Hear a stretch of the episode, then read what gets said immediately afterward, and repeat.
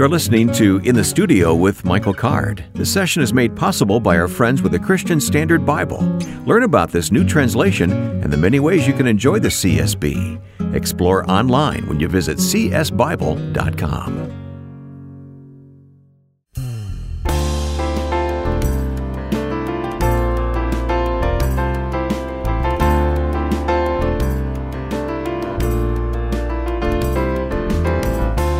Take a look at the calendar. Here we are in November, and Thanksgiving's not far away. This is in the studio with Michael Card. I'm Wayne Shepherd, and I'll mention right now the next time we get together, Michael, we're going to have a hymn feast. We're going to put you to work. I'm looking forward to that, Wayne. Wouldn't that be fun? Yep. But, but that's next time. In the meantime, we need to start working on getting our hearts ready for Thanksgiving. Okay, we're, go- we're going to do that together. Yeah. And we're going to do it with a great friend here today. Nathan Tasker is going to join us. Now, introduce our listeners to Nathan, who's been with us previously. Yeah, Nathan is a he's been a friend for a very long time. Now he he talks kind of funny. I may have to translate because he's from Australia, so you know. But uh, he he is uh, a person who is a wonderful worship leader. He's a songwriter. Uh, he gives uh, leadership to a ministry here in uh, Nashville called Art House. Um, He's he's got a beautiful family. He's just he's a good brother. Yep. We're going to talk about worship in and out of the church with Nathan here in the second half of our hour together. In this first half, we're going to continue talking about the life of Jesus. We're going to talk about the best way to love God.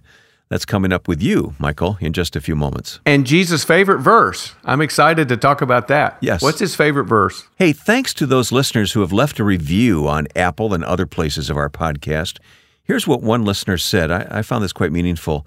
I'm a 30 plus year listener to Michael's music, a decades plus reader of Michael's books, and a years long listener to the podcast. Hmm. Sometimes when the podcast first starts, I think, oh, maybe I'll listen to something else. This sounds familiar. Ha. But I keep listening and I always learn something new. It might be small or big, but it's impactful and sends me looking for my pen and notebook to write it down. That's very, very wonderful to hear. huh? Yeah, Very honest and very wonderful. Sometimes, you know, I have expectations and I want to do something else, but I listen anyway. So thanks for that honesty and that encouragement.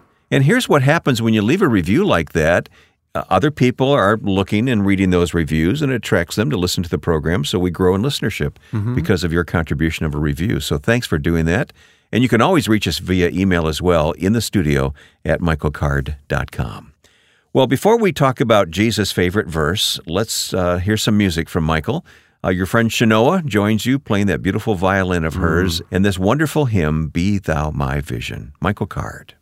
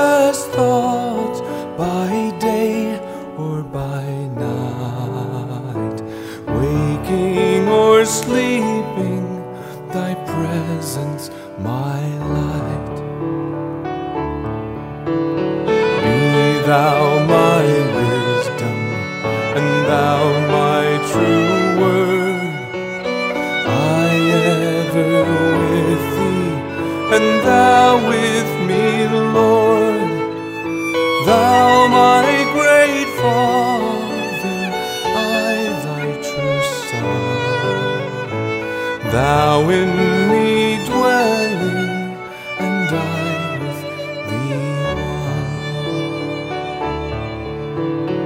Riches I heed not, nor man's empty gain. Thou mine inheritance now and always.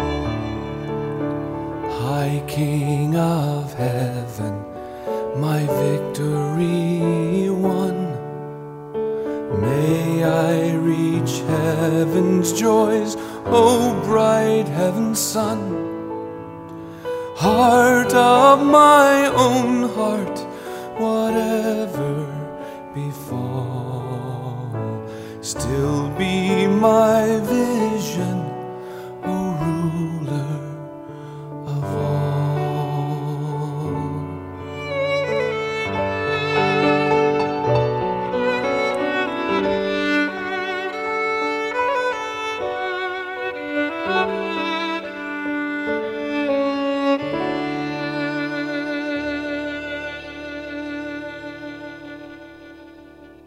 Beautiful. Shanoa, thank you for that violin, adding so much to that song along with Michael Card. Just beautiful. Thank you. Uh, Michael, for some time now, we've been talking about uh, Jesus, and uh, you're preparing a book on the life of Jesus. So we're kind of picking your brain as you go through the research here. But uh, let's talk for a few moments about Jesus as our model for loving God. Well, I, I think the question again, I, and I'm dealing with with details. The, what do the details of his life mean?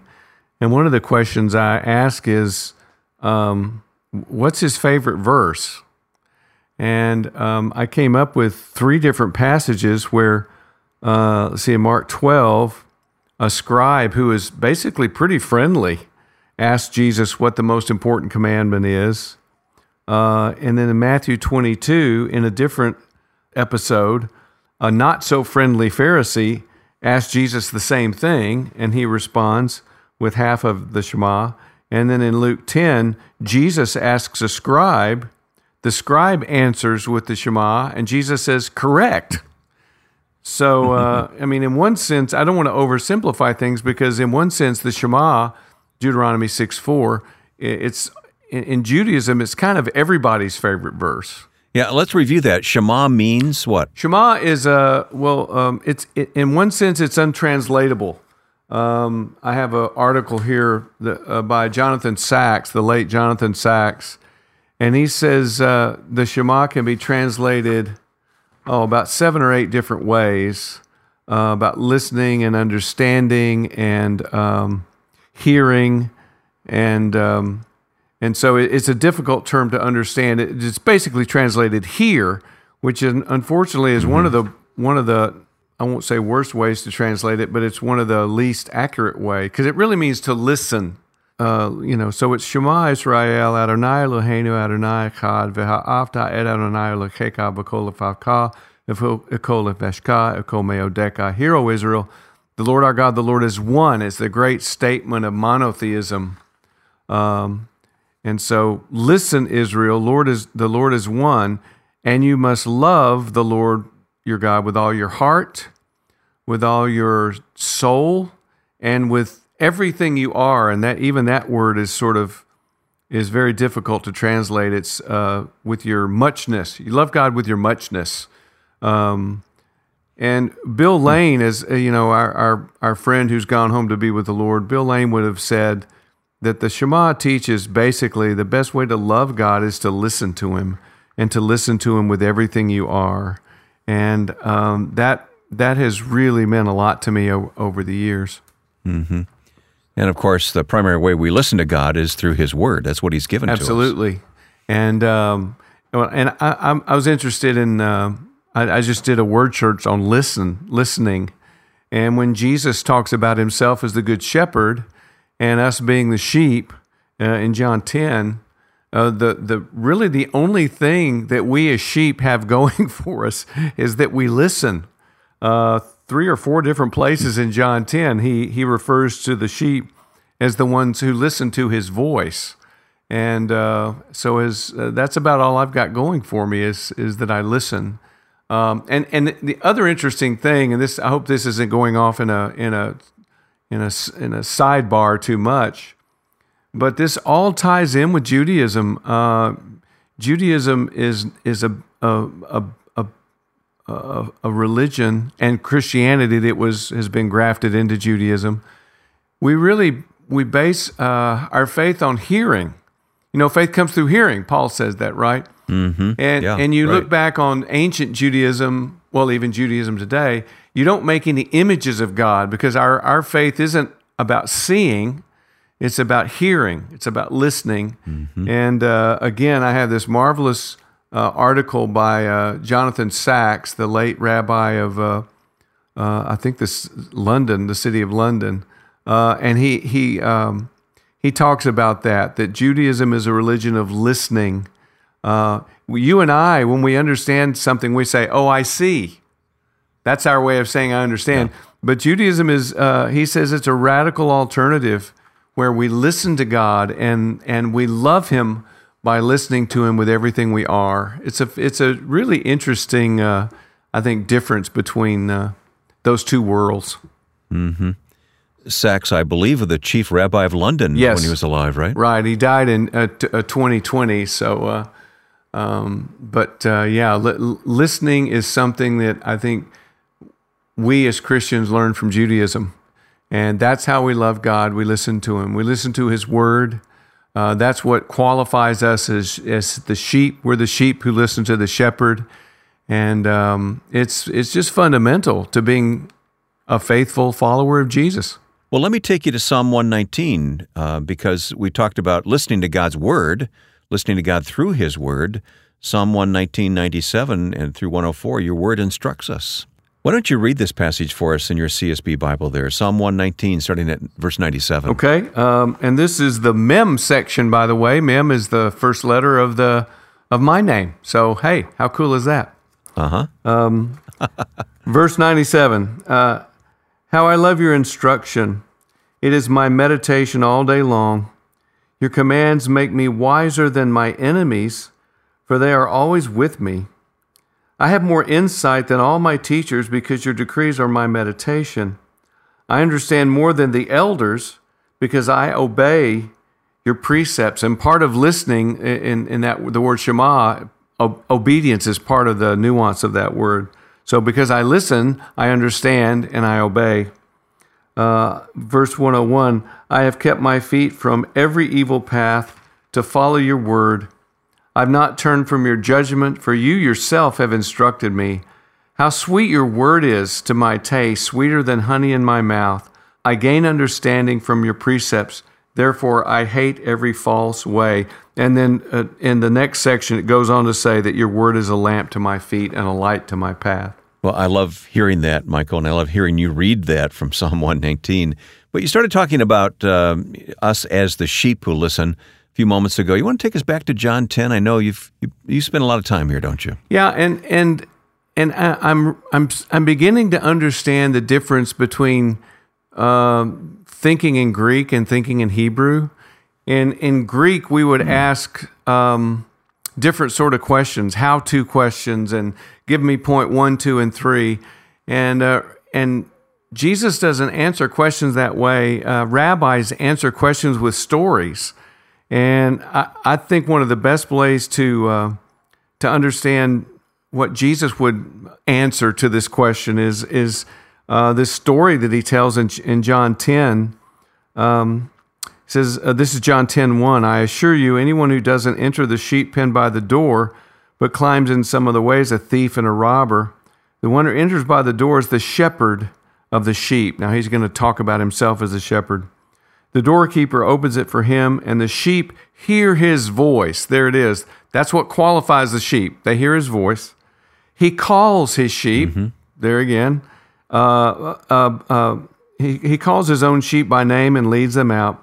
When he's brought all, all his own out, he goes ahead of them. The sheep follow him because they recognize his voice. And there it is again. It's getting sort of redundant, isn't it? He's like, Jesus, I see the point. Okay, I get your point. they will never follow a stranger. Instead, they will run away from him because they don't recognize his voice. Um, Jesus gave them this illustration. They did not understand what he was telling them. Of course, they never did. So Jesus said again in verse 7 I assure you, I'm the door of the sheep. That's another way of saying I'm the shepherd. He's just saying the same thing in a different way. The shepherd is the door. He lays down in the in the in the in the gap in the sheepfold. So he's still saying he's the shepherd.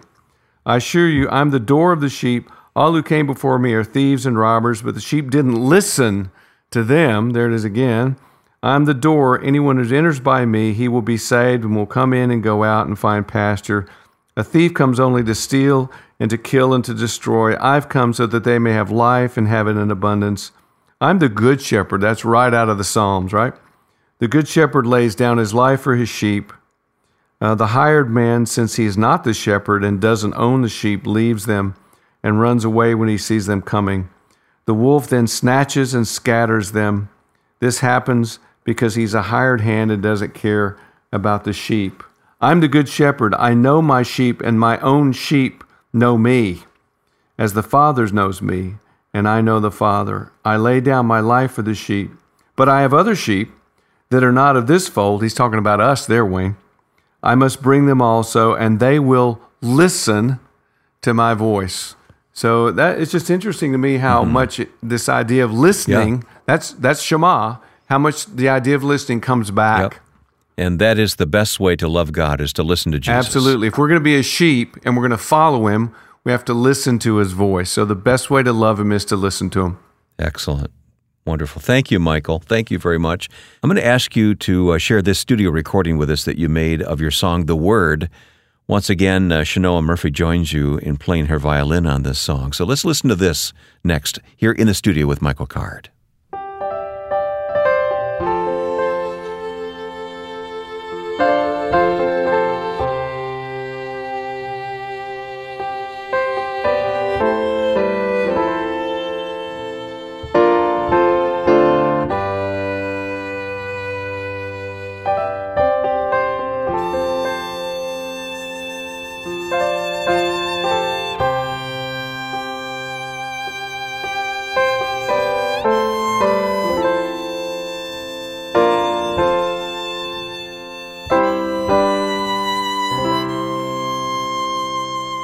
The word is living.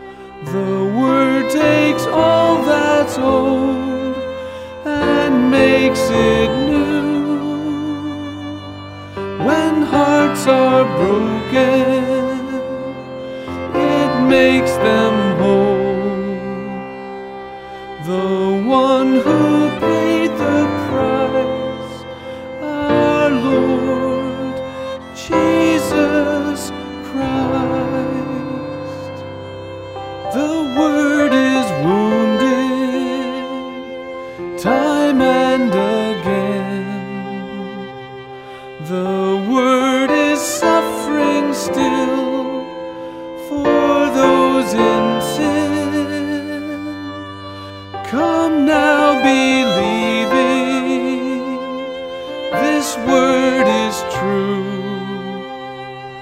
The cross speaks this advice.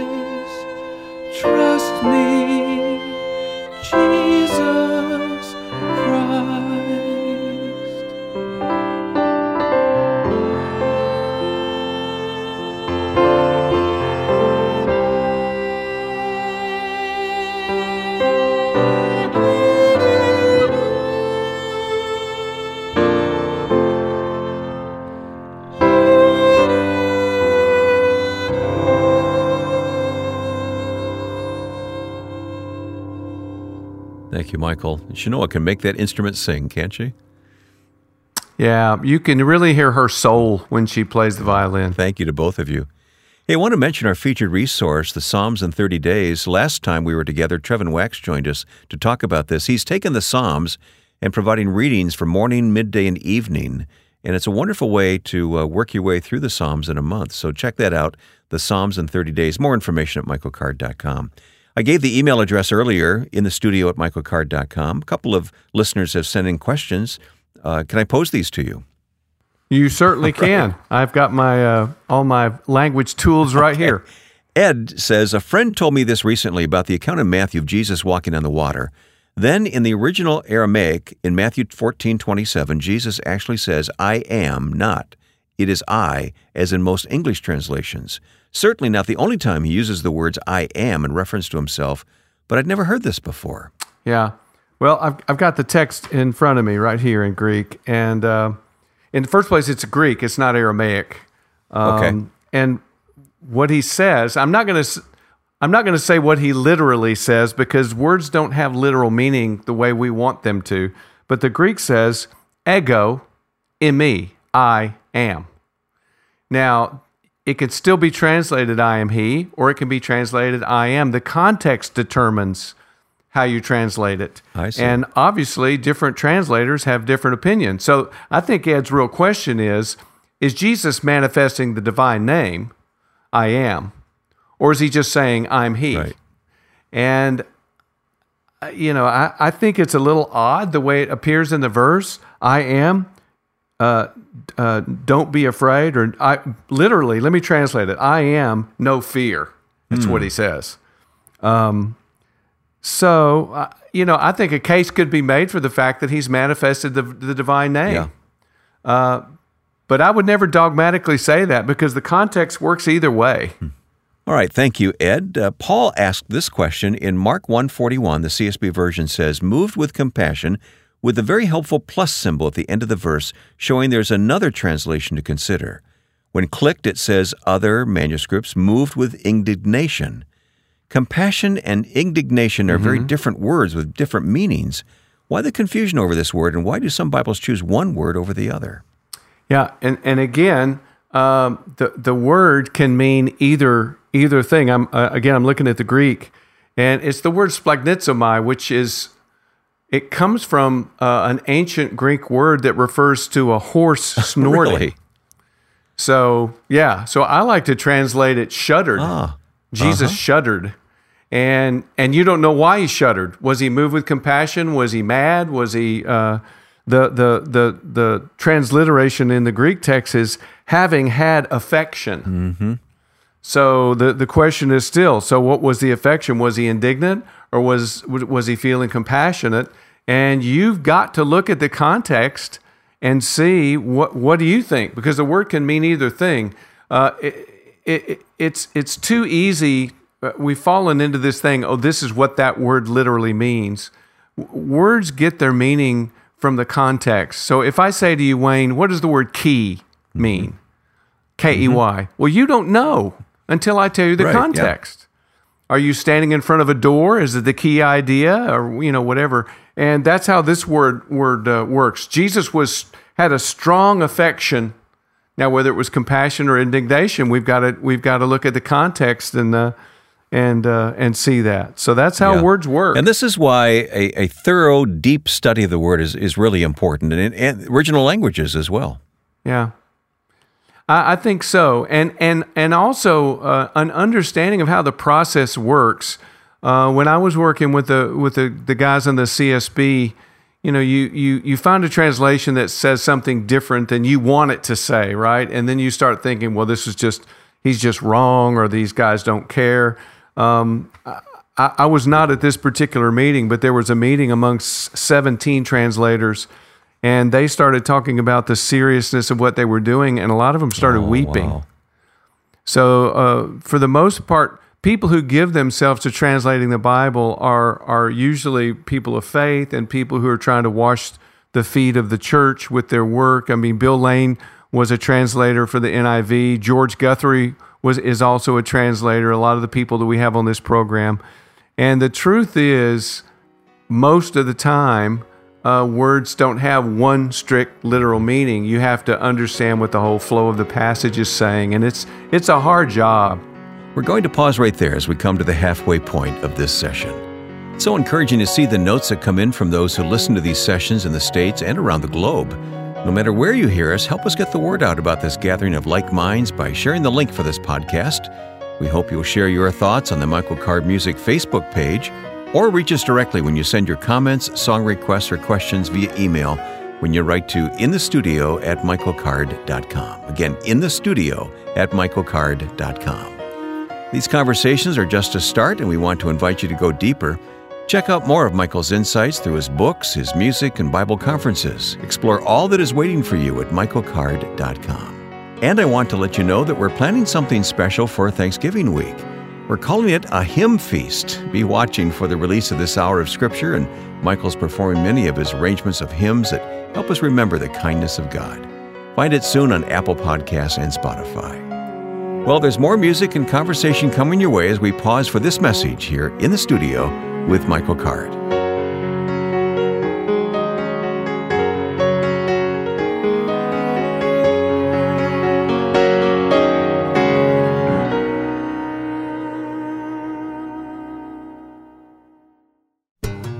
The Psalms in 30 Days is this month's featured resource. We're always glad to point out new ways to get into God's Word. And this book from my friend Trevin Wax will do just that for you. Trevin has combined the clarity and scholarship of the new CSB translation with a wonderful adaptation of a centuries old approach to reading the Psalms in a month. Search for the Psalms in 30 Days at csbible.com and read more about this helpful study tool that can refresh your spiritual life. Order now to have this in time to use as a gift or to be on hand to prepare for the new year. Be sure to type in in the studio without spaces in the promotion code to receive your 30% discount from Lifeway. The Psalms in 30 Days is a wonderful way to let God's Word renew your thinking and restore your soul in these changing and challenging times. Search for Psalms in 30 Days now at csbible.com.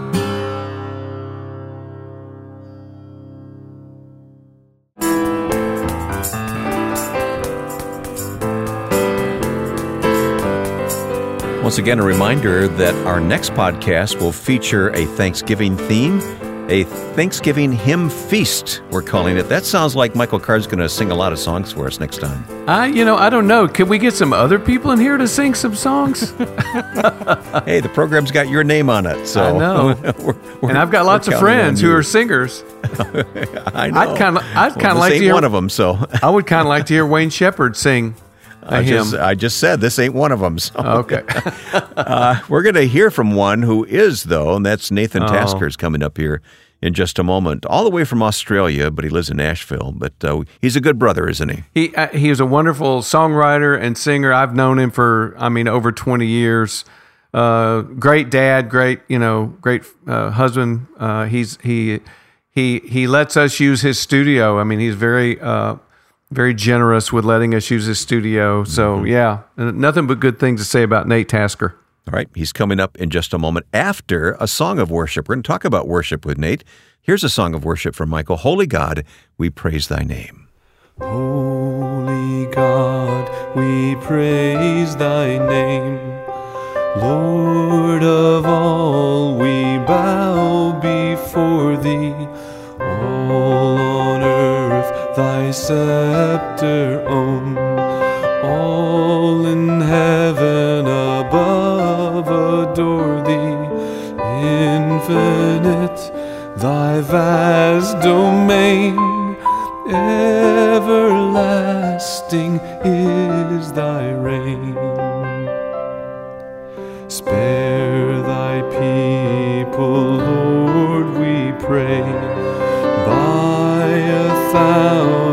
snares surrounded, keep us free from sin today. And never let us be confounded. All my trust I place in thee. Never, Lord, abandon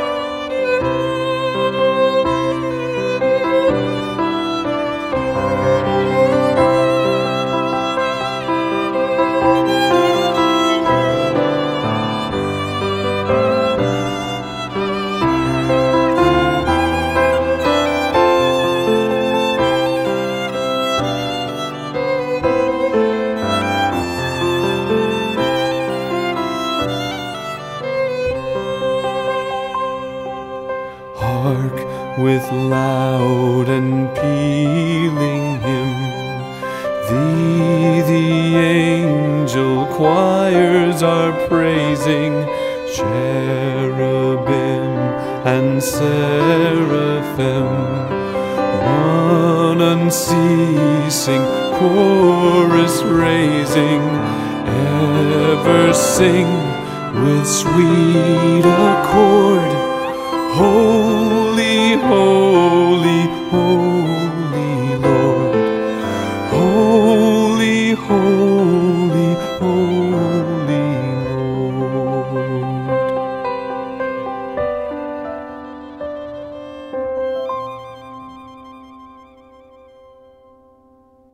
Shanoa Murphy, along with Michael Card, a song of worship. Holy God, we praise thy name. We're going to talk about worship with our guest, but before we turn to our guest, a listener had a comment that fits in as a lead into our conversation, Michael. Yeah, this comes to us from uh, Rick. He says, I listened to an archive podcast this morning while working in the garage. You made the comment that worship is more than 15 minutes on Sunday morning. After I finish my garage duties, I went mountain biking on a beautiful, crisp fall afternoon. While on the trails, I paused, enjoyed the sunset, fall colors on the trees, and worshiped the Lord of all beauty. Thank you for pointing me towards the one that is worthy of my adoration and worship.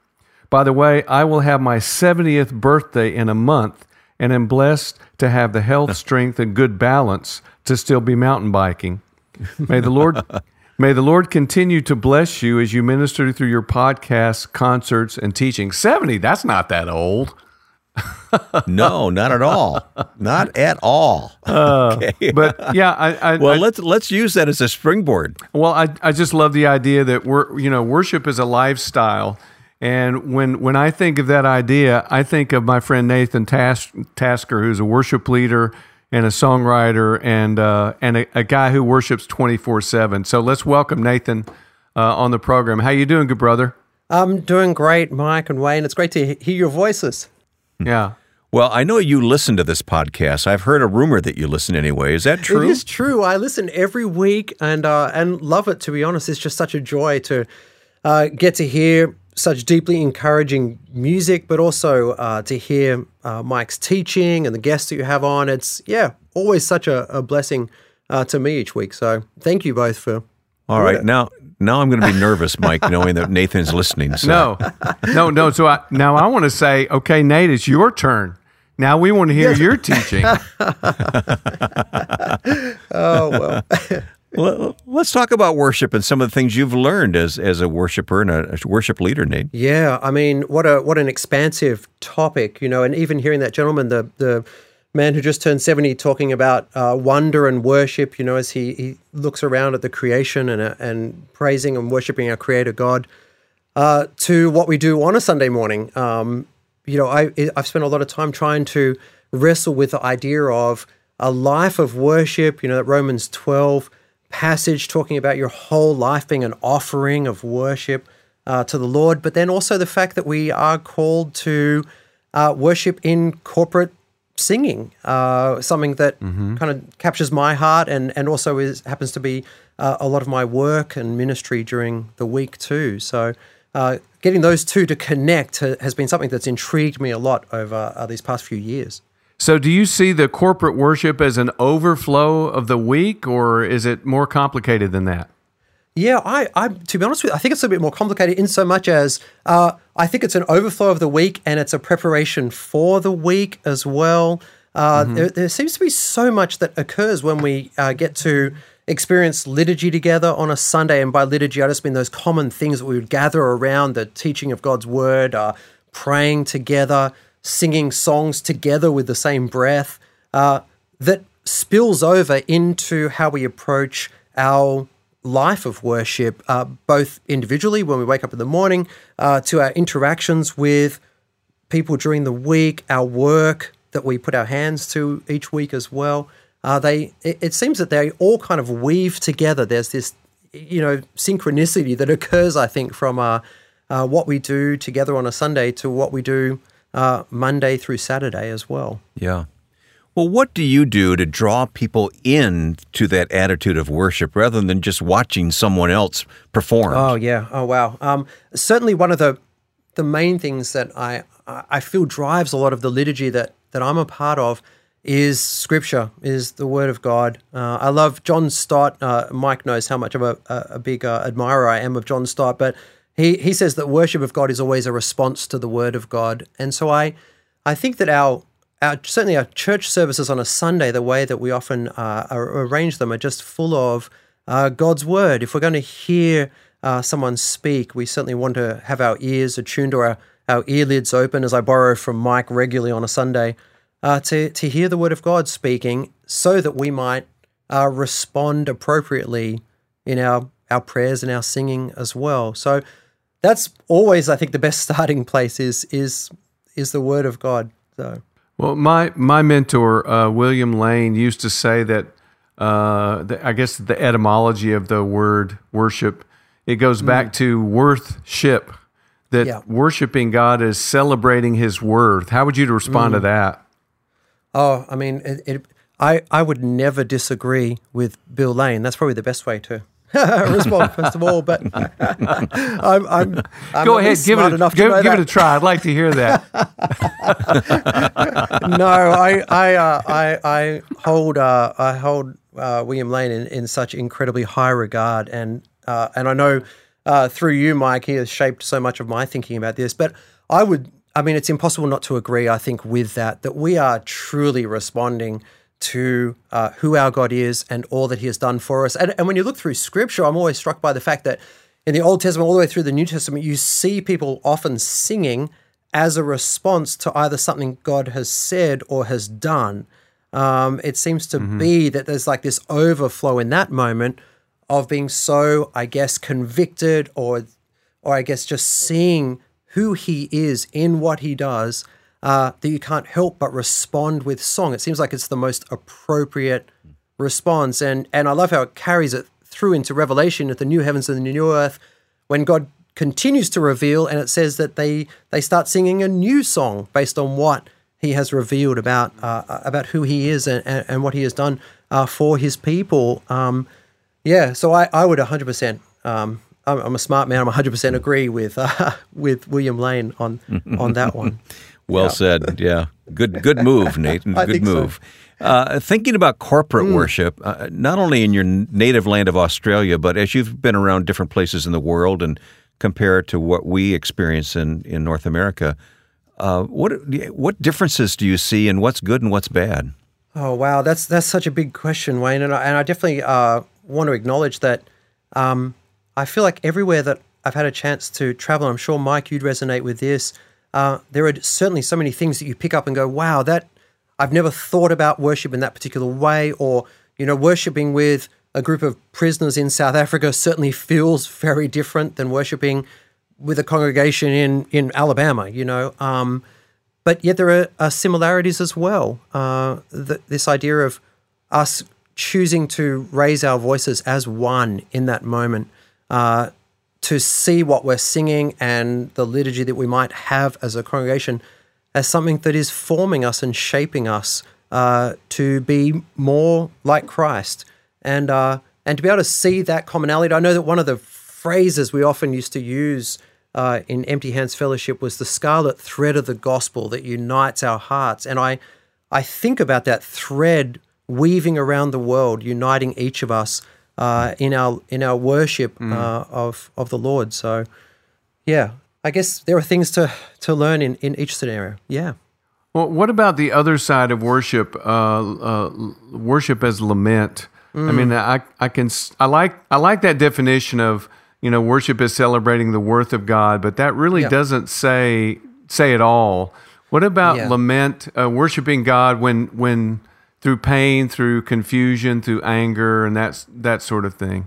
Yeah, I I think that that's one of the areas where, and I know you've written on this, Mike, as well. One of the areas where I feel like the church, we we aren't terribly good at lament.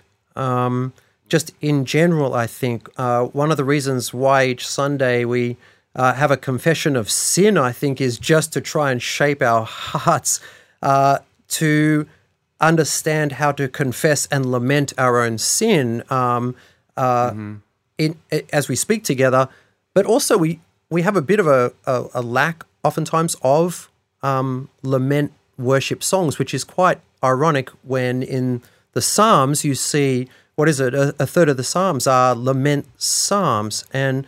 Uh, Mike, one of the things you've written that really resonates with me very deeply, and I know um, uh, we know a lot about um, my story and, my wife my story is uh, lament as uh, a path to worship uh, in in the Psalms, and I think that is really true. That um, one of the things that we try and incorporate, at least on a Sunday at the church that I attend, is how do we actually have laments so that even if you're in the congregation and you might not be lamenting right now, the person next to you may be, and you raising your voice in lament in solidarity with them, expressing words they might not even be able to uh, express themselves in that moment, is what it means to be in community. It's what it means to, I guess, resonate together and, and come alongside one another as the body of Christ. And so I I would love to see more uh, lament songs within our, our worship, but the reality is lament songs don't sell very well.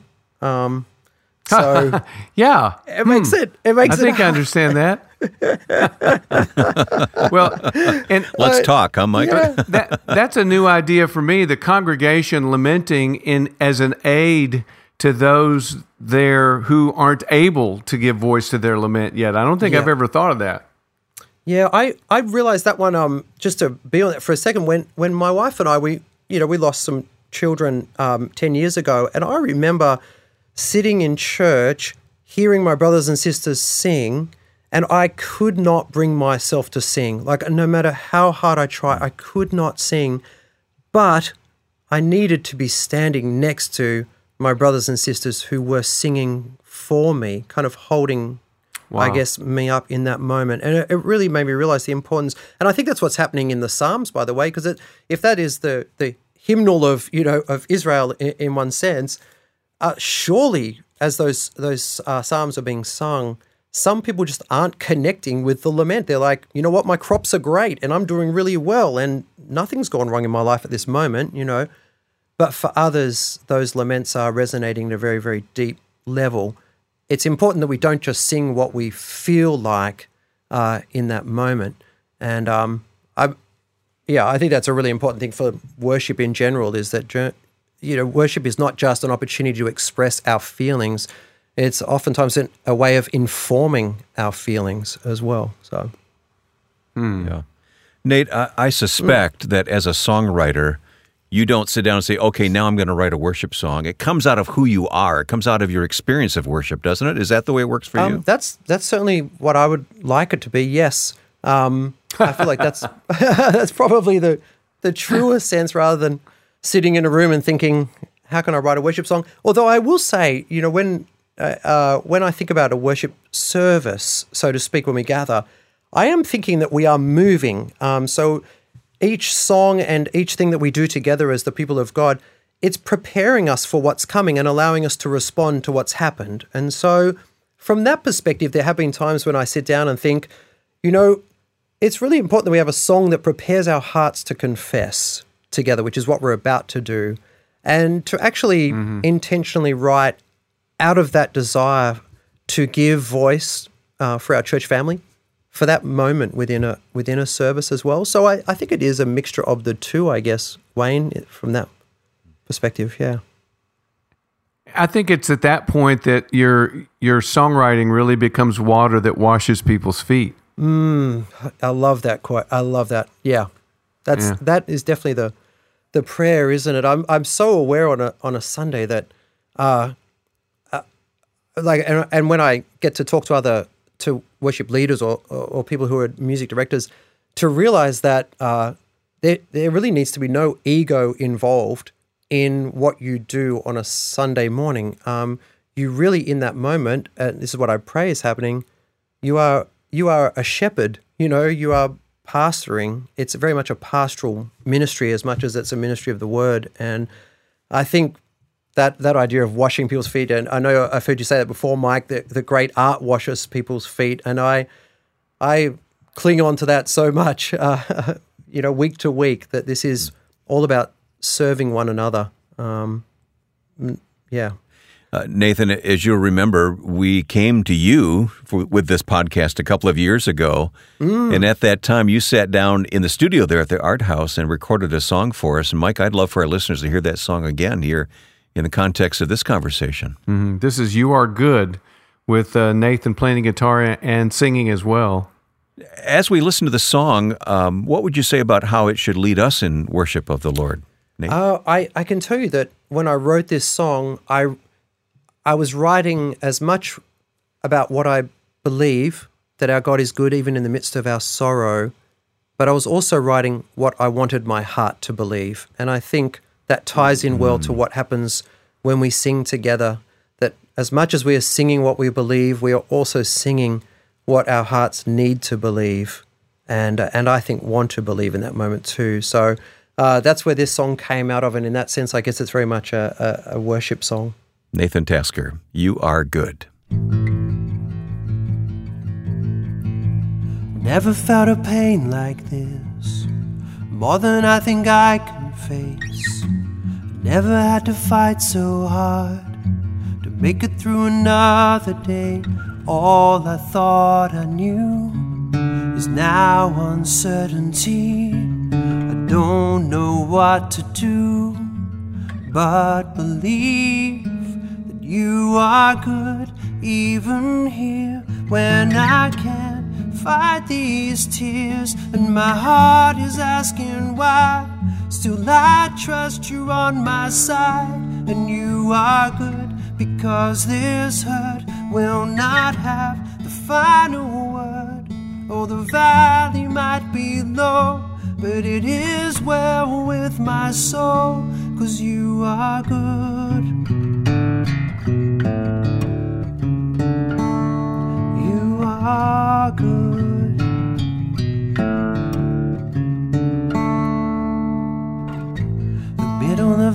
Darkest night is the place where your light breaks in.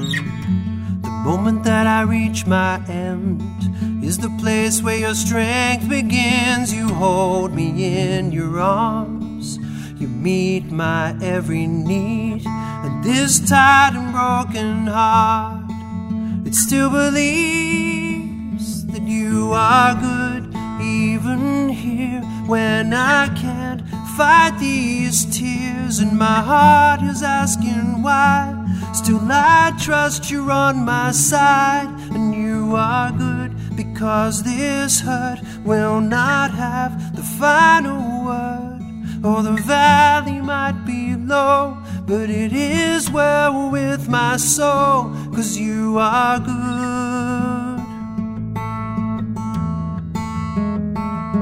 You are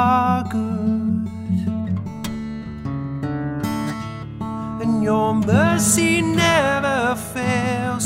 Your mercy never fails. No matter what I face, you've taught my heart to sing. Your mercy never fails.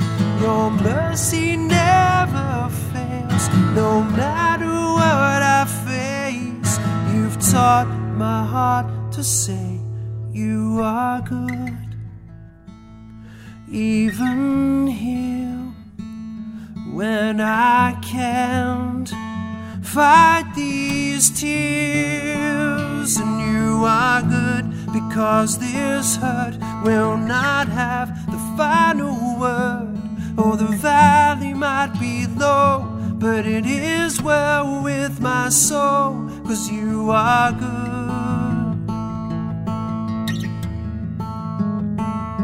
You are good. And your mercies never fail. Your mercies never fail. You are good. You are good. You are good.